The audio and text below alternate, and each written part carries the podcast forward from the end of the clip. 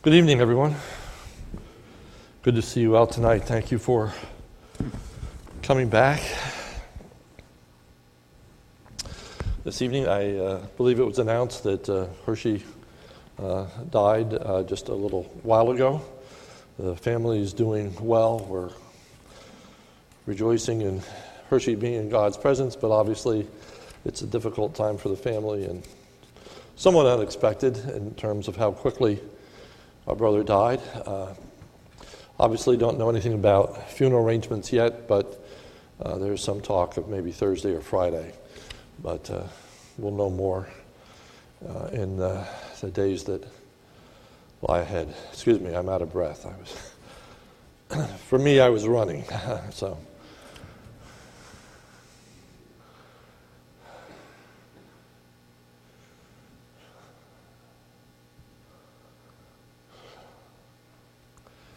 Tonight we are looking at uh, Psalm 19, and I chose to look at this psalm because this morning we were talking about the surpassing value of the scriptures.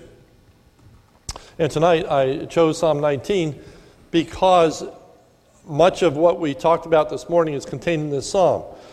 I always appreciate how intertwined the scriptures are, how they uh, really uh, dovetail in their teaching. It's one of the demonstrations that indeed the Word of God is inspired. How the writers of both Old and New Testament uh, teach the same doctrine, teach the same truth. And so tonight we're going to see uh, many of the same points that we saw this morning, as this psalm is an ode to the scriptures. So uh, we begin by looking at uh, the idea that the importance of Scripture as a source of revelation. Definition of revelation revelation is the disclosure of that which is previously unknown. Definition of general revelation revelation can be divided into two groups that is, general revelation. General revelation is that revelation of God which comes to all people. General revelation comes in two ways it is the revelation of God which comes through nature. And then, secondly, and the revelation of God which comes through the human conscience. So, there are two ways in general that mankind can learn and know about God. One is from looking at creation, there are certain things that creation reveals. And the second is by one's conscience. Uh, our conscience, everyone has a conscience, and uh, that conscience convicts us of things that are wrong, and it uh, affirms in us the things that are good. The problem is that that conscience can easily get out of kilter. That conscience can easily begin convicting us of things that it shouldn't and bringing comfort in areas that, again, it should not. So the scriptures are far surpassing in their value of general revelation and uh, of both kinds, creation and conscience. Now, in Psalm 19, it begins by talking about general revelation. It never gets to talking about the conscience, but it, it talks about the re- revelation that comes through creation. So, theme today we are only going to consider the revelation of God that comes from nature and the surpassing revelation of God that comes through His Word. The value of general revelation that is found in, the, in creation. The creation reveals the magnificence of God, Psalm 19, 1 and 2. To the choir master of Psalm of David, the heavens declare the glory of God. So, by looking at creation, one can see the magnificence of creation. It should see that, that God is to be praised, that God is to be glorified. By looking at creation, you should be able to see that there is a God that is powerful to think that God could make all of that which exists that uh, we are able to enjoy. We ought to see that God is wise. Uh, to think that uh, it took a lot of planning. The idea that this just happened, that it was just a, an accident, uh, that it was just a matter of uh, luck or blind fate uh, is a pretty big leap. Uh, we ought to be able to see that, that there is wisdom behind the way in which this world is made and certainly the way we are made. So it reveals the magnificence of God. Creation reveals the Creator. For the heavens declare the glory of God, and the sky above proclaims. Now, the important word here is His, His handiwork. It demonstrates the fact that someone had to make all that we see and experience.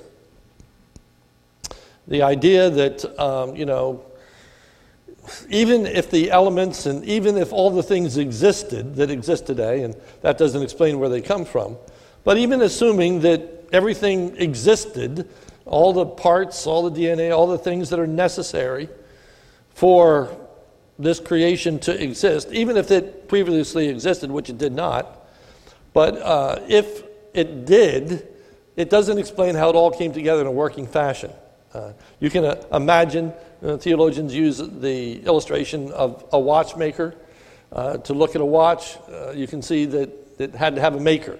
Uh, you can have all the parts. You know, if you go back to the old style of a spring and hands and, and a stem and all of these things, just, you know, how many times would you have to throw that up in the air till it would come down and all the parts would be together? You know, the face is on, the, the hands are there, the stem is in. The, how many times would you have to throw that up in the air before it would come down and be all assembled? Then how many times you'd have to throw it in the air till that would begin ticking? It would be wound. Okay? And the idea is, well, that's absurd, of course. Uh, it couldn't just happen by accident or randomness. And that is what we're to see from creation as well. That uh, obviously, this required a creator. Thirdly, the creation is, is a continual source of revelation about God. 19.2 Day to day pours out speech, night to night reveals knowledge. Uh, so that this is an ongoing source of revelation. So that generations past could look and see that there was a creator. We today can look into the skies and see that there's a creator, and the generations that follow us can look into the stars and realize that there is a creator. So, this general revelation is ongoing. D, the revelatory work of creation extends to all peoples at all times. The revelatory work extends to all peoples and languages. Psalm 19, verse 3 There is no speech, nor are there words whose voice is not heard. So, general revelation transcends the limitations of speech. You don't have to know Spanish, you don't have to know Greek, you don't have to know Hebrew, you don't have to know English, you don't have to know any particular language in order to discern that there's a creator. It transcends speech. The revelatory work of creation extends to all places. Their voice goes throughout the earth and their words to the end of the world. So while there are places where there is no witness of Scripture, while there are places on the face of this earth where the Word of God has still not penetrated, while there are places where the Word of God has not been translated into the language, the native language of those people, while there are those limits upon special revelation, those limits are not true of general revelation. For any place on the face of this earth, you can see the creative handiwork of God. You can see the heavens, you can see the stars, you see the moon, you see the sun, uh, you can see our own bodies. Therefore, three, the revelatory work of creation sheds lights, light on all people. Their voice goes throughout the earth, and their words to the end of the world. In them he has set a tent for the sun which comes out like a bridegroom leaving his chamber, and like a strong man runs its course with joy. Uh, talking about how everyone can experience this uh, knowledge that comes through creation. Therefore, the revelatory work of creation renders man without excuse. Psalm 19, verse 6. Its rising is from the end of the heavens, and its circuit to the end of them, and there is nothing hidden from its heat. Romans 1 18 to 20 sheds light on this when it says, The wrath of God is revealed from heaven against all ungodliness and unrighteousness of men who suppress the truth in unrighteousness, because that which is known about God is evident within them, for God made it evident to them. For since the creation of the world, his invisible attributes, his eternal power and divine nature have been clearly seen, being understood through what he has made, so that they're without excuse. The idea here is that man is without excuse for worshiping and serving God as creator. Every human being on the face of this earth ought to recognize that there is a God to whom they owe some kind of allegiance, that there is a God that is over them, that there's a God who is over creation. That knowledge should exist. Conclusion. While general revelation is very important for it reveals the reality of God's existence and power, it does not reveal the message of salvation. So we can ask the question how is it possible for general revelation to reveal enough truth that it makes man guilty before God? The answer is that everyone on the face of this earth ought to know that there's a God. And uh, one of the demonstrations of that truth is that there is virtually no culture that doesn't worship a God, whether that be a God of stone, whether that be the sun, whether that be the moon, uh, whether that be Greek mythology. People worship something. They worship a God. Not the true and living God, but they worship a God.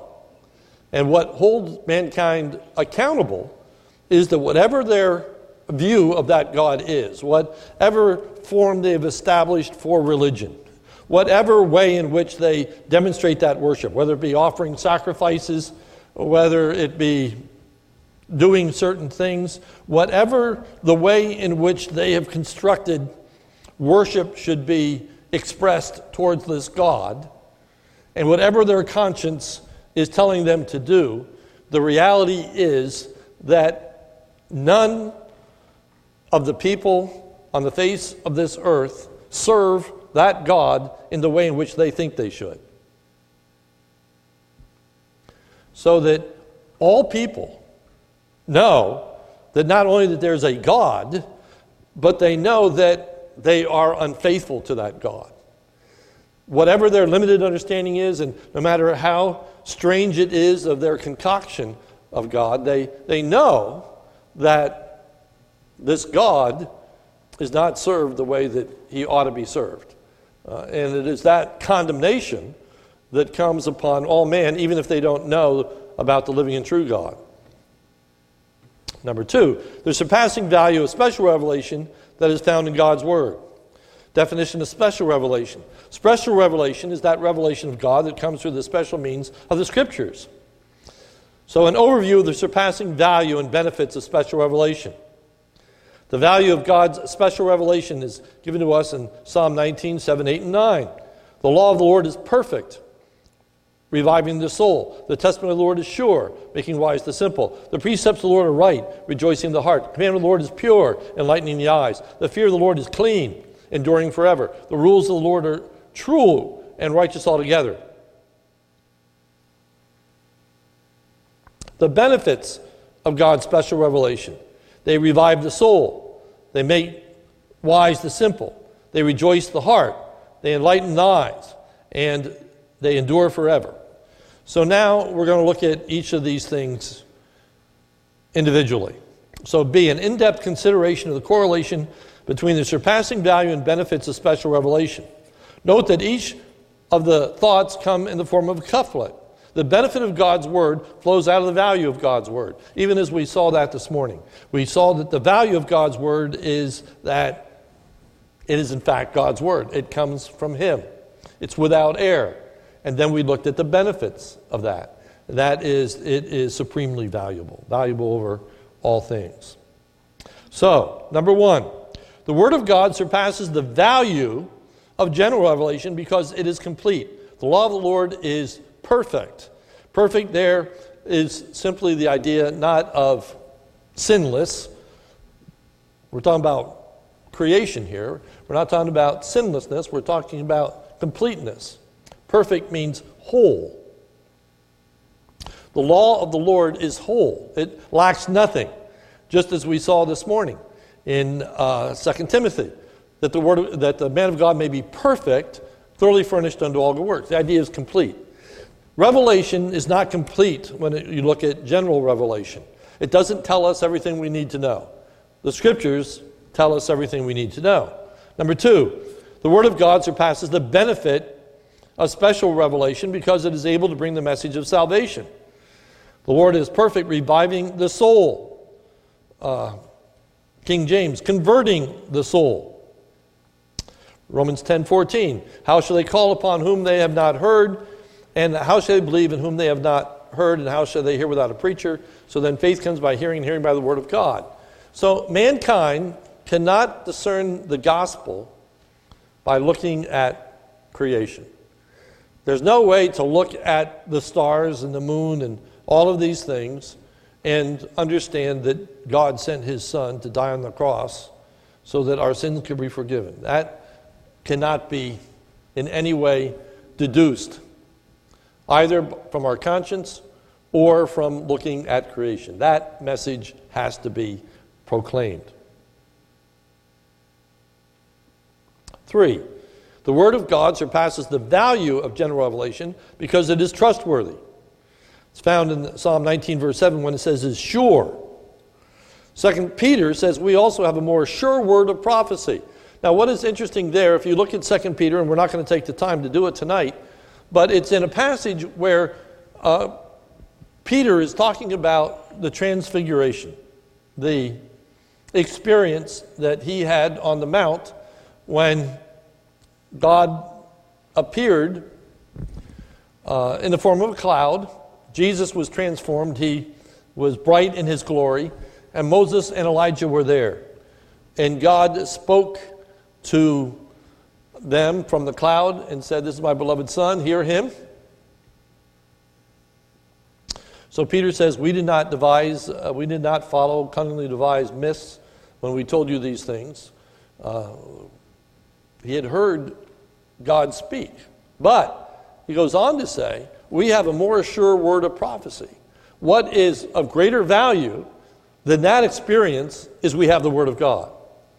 He said that that Word of God was more valuable than the experience that he had on the Mount of Transfiguration.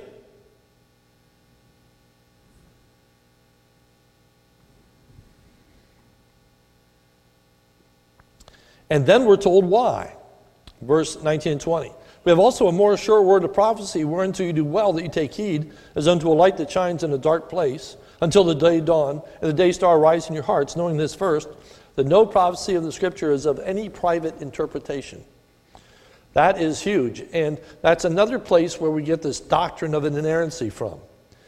Because it is teaching us that the Scriptures are not a product of man's reason. Um, you can have an experience. In fact, two people can experience the same thing.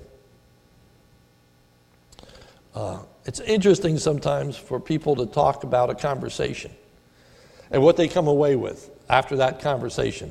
The things they think somebody said, and the things they heard, and what the other person thinks was said, and what it was heard. Or you hear a news report, and uh, there is a report on a particular rally or a particular event. And depending what news channel uh, you listen to, you wonder if the reporter was at the same event. They come away with two totally contrasting ideas of what took place, of what was said, of what was meant. So, experience can fail us. And there are a lot of people that claim this near death experience, you know, and they, they, almost died, and, or they did die, they say, and they saw a great light, and they have all of these stories. Well, the Word of God surpasses any human experience. It surpasses anybody's story. And the reason that it surpasses it is because it's not based on that person's own take of what took place. It isn't a report of how they understood it, how they experienced it, uh, what they learned from this particular instance. The scripture doesn't come by one's own understanding, but rather it comes from God Himself. Therefore, it is sure, reliable, trustworthy, without error. Four, the Word of God surpasses the benefit of general revelation because it gives wisdom to the uninitiated who are easily led astray. Psalm 19, verse 7. The law of the Lord is perfect, reviving the soul. The testimony is sure, making wise the simple. So you note how people were led astray through the suppression of general revelation. Romans 1 21 and 22, because that when they knew God, they glorified him not as God, neither were thankful, but became vain in their imaginations, and their foolish heart was darkened.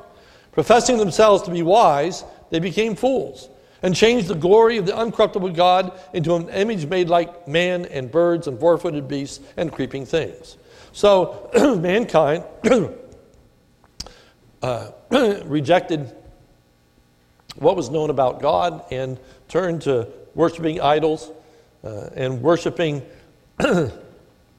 God who was made not in not man made in God's image, but now God made in man's image. Excuse me.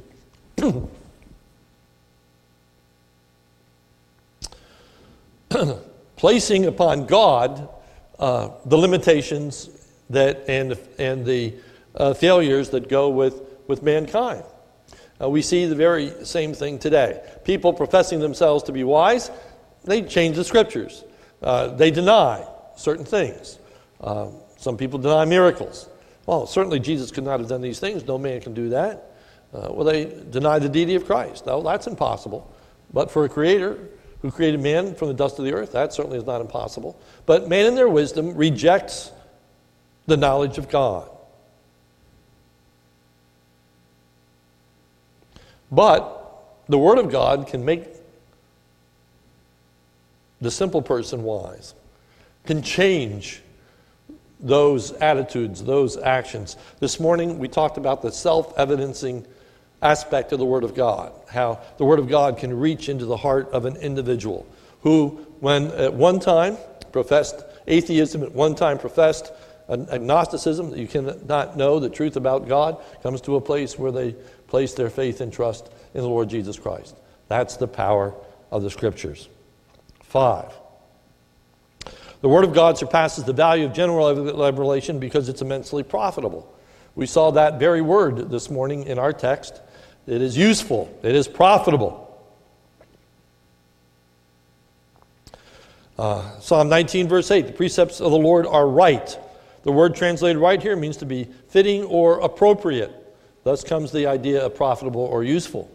Six, the Word of God surpasses the benefit of general revelation because it brings satisfaction to the inner being. The precepts of the Lord are right.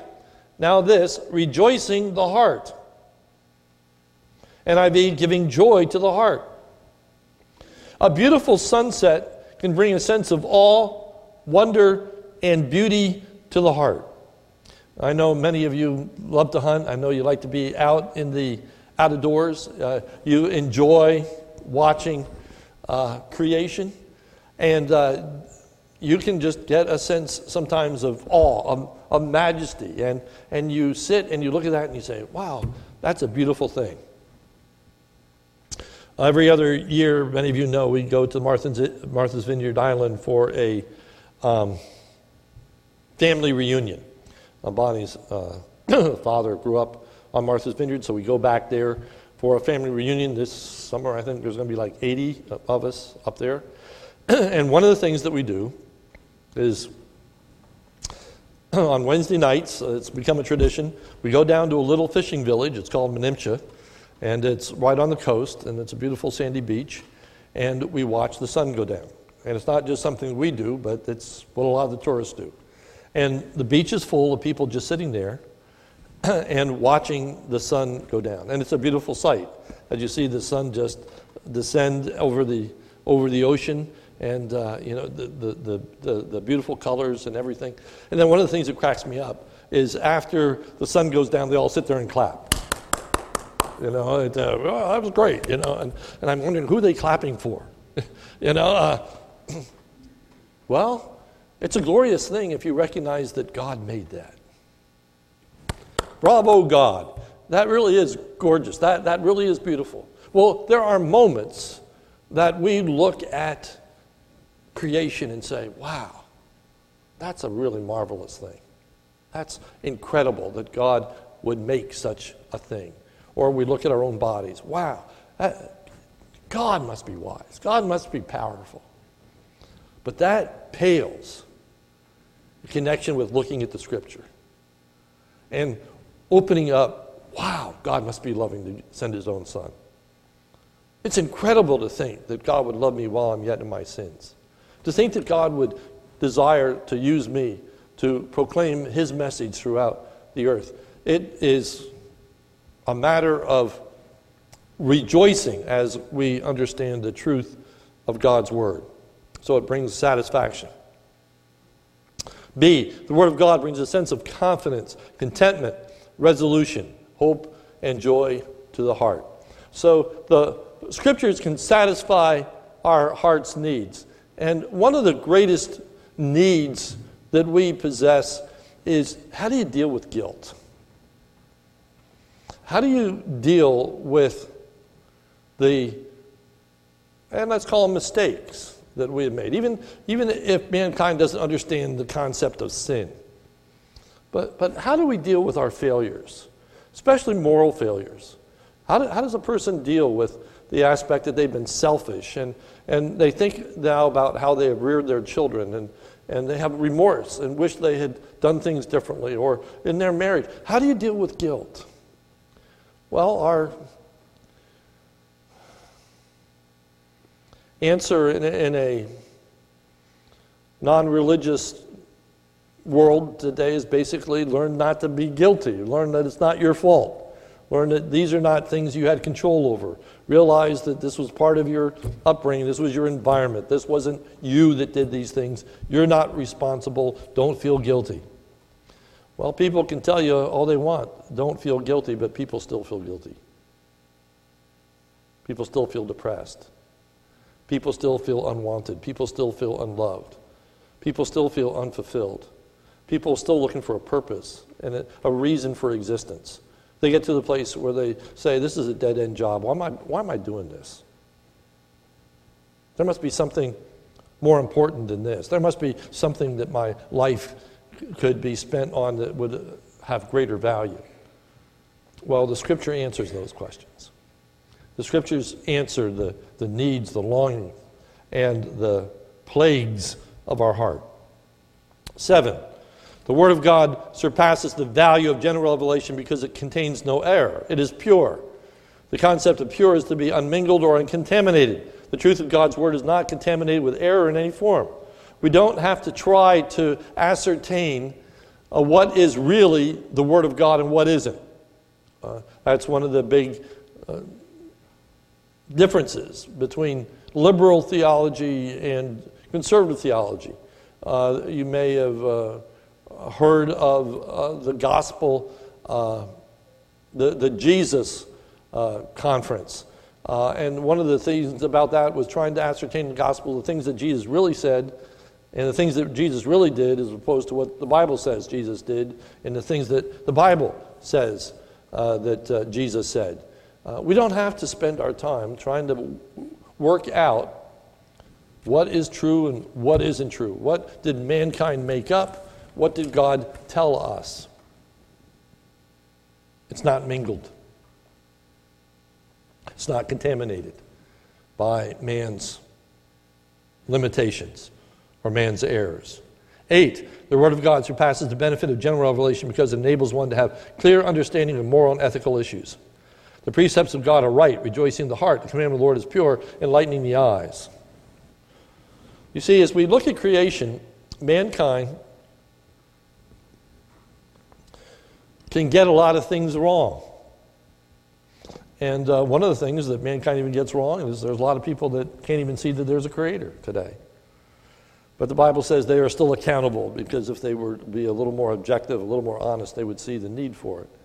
But unrighteousness causes us to say and do some pretty strange things. But the idea here is that it enlightens the eyes. It, it gives us the ability to see our sin, to see us for who we really are. It's interesting in Romans chapter 1, it talks about creation and uh, what man should be able to see. For the invisible things of him from the creation of the world are clearly seen, being understood by the things that are made, even his eternal power and Godhead, so they're without excuse. And then chapter 2 moves into this whole discussion of the conscience. And chapter 2 begins with the idea Thou art inexcusable, O man, who finds fault with another and does the same thing. It's incredible how it's possible for us to look at someone else and see and find fault with what they are doing and fail to realize that we do the very same thing. To have blinders on about our own conduct. We are easy to see when somebody else loses their temper, but we fail to see when we lose our temper. And sometimes it gets so out of whack that the Bible says that we try to remove the speck in somebody else's eye while there's a log in our own eye. Uh, this huge area of blindness of things that we don't see.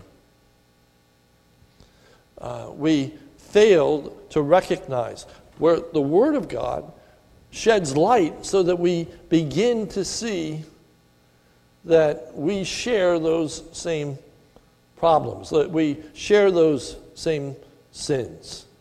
And we become less judgmental of others and more recognizing of our own sin. That comes through the scriptures. And uh, many times our conscience fails in that particular realm. So, the conclusion general revelation is great value and benefit. Uh, general revelation is great value. General revelation reveals the reality of God. General revelation reveals the reality of a creator. And general revelation reveals these realities to all people. Um, so it is extremely significant.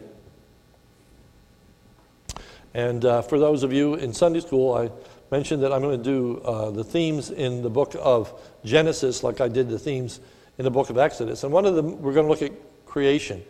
But I'm not going to be dealing with the minutiae of creation. I'm going to deal just with the, the bigger idea that there's a creator. And, you know, it's such an issue today as to whether or not there is a creator because of the implications of it. If there's a creator, he must be worshiped and served. And so mankind rejects the idea of a creator. And I don't know about you, but have you ever kind of just scratched your head and said, How can people believe that? You have heard me say it time and time again, but, but for me, it was one of those things where, where the light went on. I, I remember as a student at, at uh, Kutztown, then college, now university.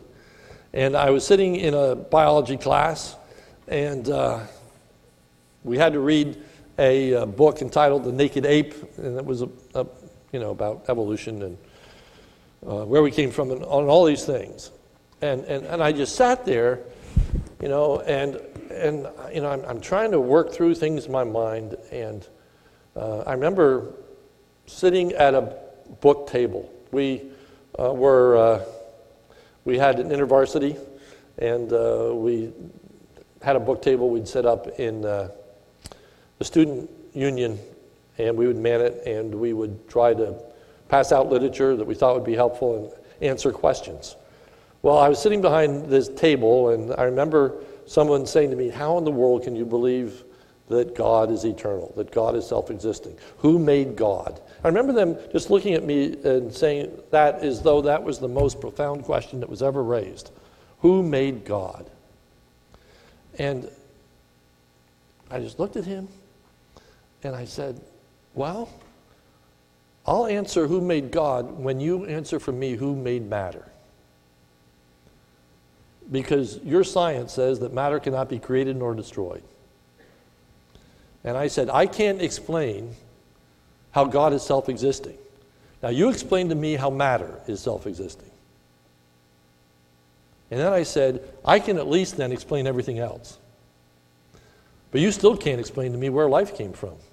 You still can't explain to me, and I just went through a, a litany of things that can't be explained, okay? You don't have to bury your head in the sand. You don't have to be an imbecile to believe the scriptures. But we shouldn't be proud that we do believe the scriptures because God has opened our eyes to these things. Uh, two, general revelation is of great benefit. A, general revelation forms a common denominator for apologetics.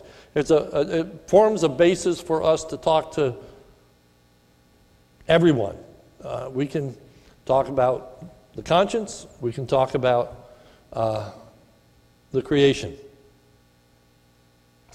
B, general revelation serves as a confirmation of special revelation um, so that the things that we learn about creation are consistent with what the Bible teaches. B, special revelation of surpassing value and benefit. Special revelation is surpassing value to general revelation because it is so much more detailed in its revelation of God. Special revelation of surpassing benefit to general revelation because it reveals everything that is needed for life and godliness. And we looked at those verses this morning. So, application from Psalm 19. Psalm 19 gives us its own application. First, Application regarding the value of God's word. God's word is to be valued above all, all else. Psalm 19:10. More to be desired are they than gold, even much fine gold, sweeter also than honey and dippings of the honeycomb. So as much as people desire wealth, the scriptures are more valuable than all the gold and silver of this world. You can't eat gold, you can't eat silver. It can't transform us as individuals, whereas the Word of God can. Verse 11 Moreover, by them is your servant warned, in keeping of them there is great reward. So the scriptures teach us of the source of misery and heartache in this world. The, the scriptures reveal to us about sin. I'm going to be focusing on that next Sunday morning when we look at this portion of chapter 4 that tells us that we are to preach the word diligently in season and out of season. I mentioned this morning that uh, it precedes uh, the 2 Timothy 3 starts with, uh, In the last days, perilous times will come, for men will be lovers of themselves, covetous, boasters, etc., etc. We live in perilous times. We live in dark days.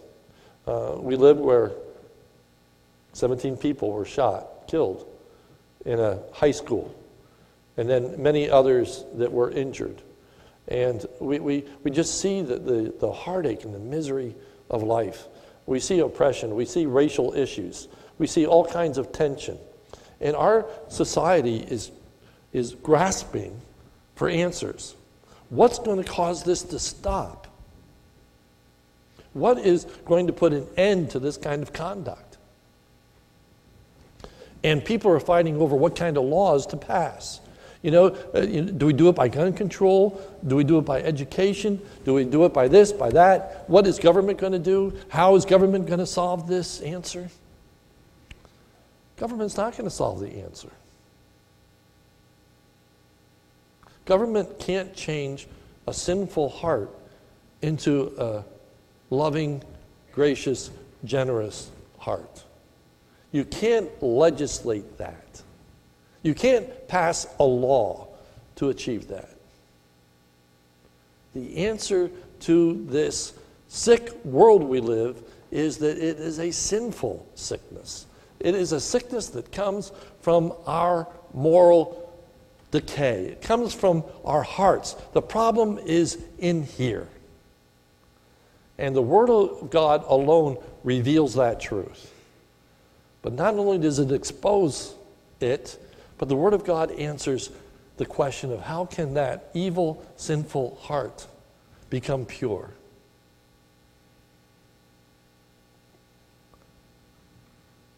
Psalm 51. As David looks at his own life, he looks at his sin, he looks at what happened with Bathsheba and Uriah. And what does he pray? Create in me a clean heart, O God.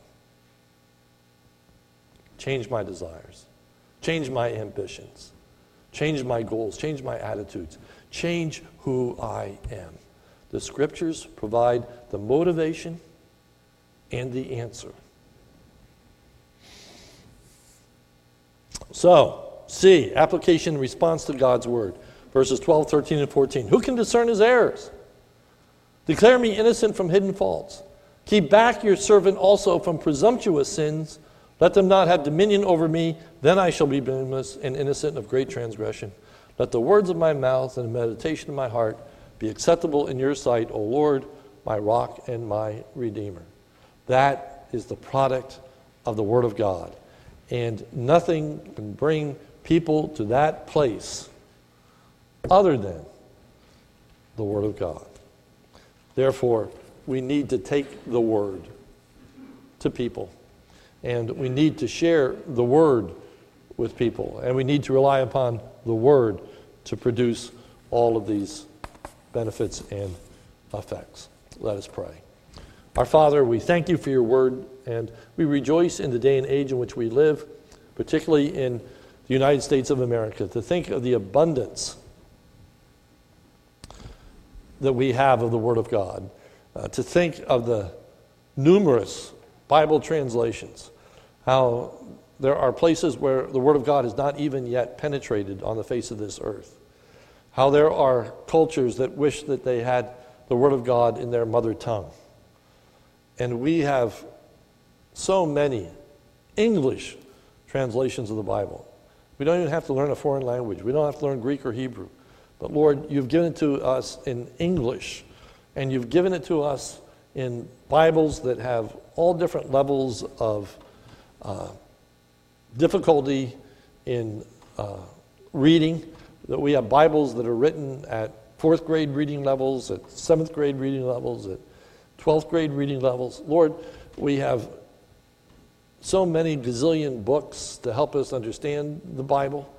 Uh, Lord, we are without excuse for not giving ourselves to the scriptures. Thank you, Lord, for the way in which we have the scriptures. Thank you that we can not only carry a, the book around, but we can have it on our phones. We can, we, it is just endless the ways in which we can avail ourselves of the word. Thank you, Lord, and help us to learn to value it more and more. May we delight in your word, for it's in Jesus' name we pray. Amen. Thank you, and you are dismissed.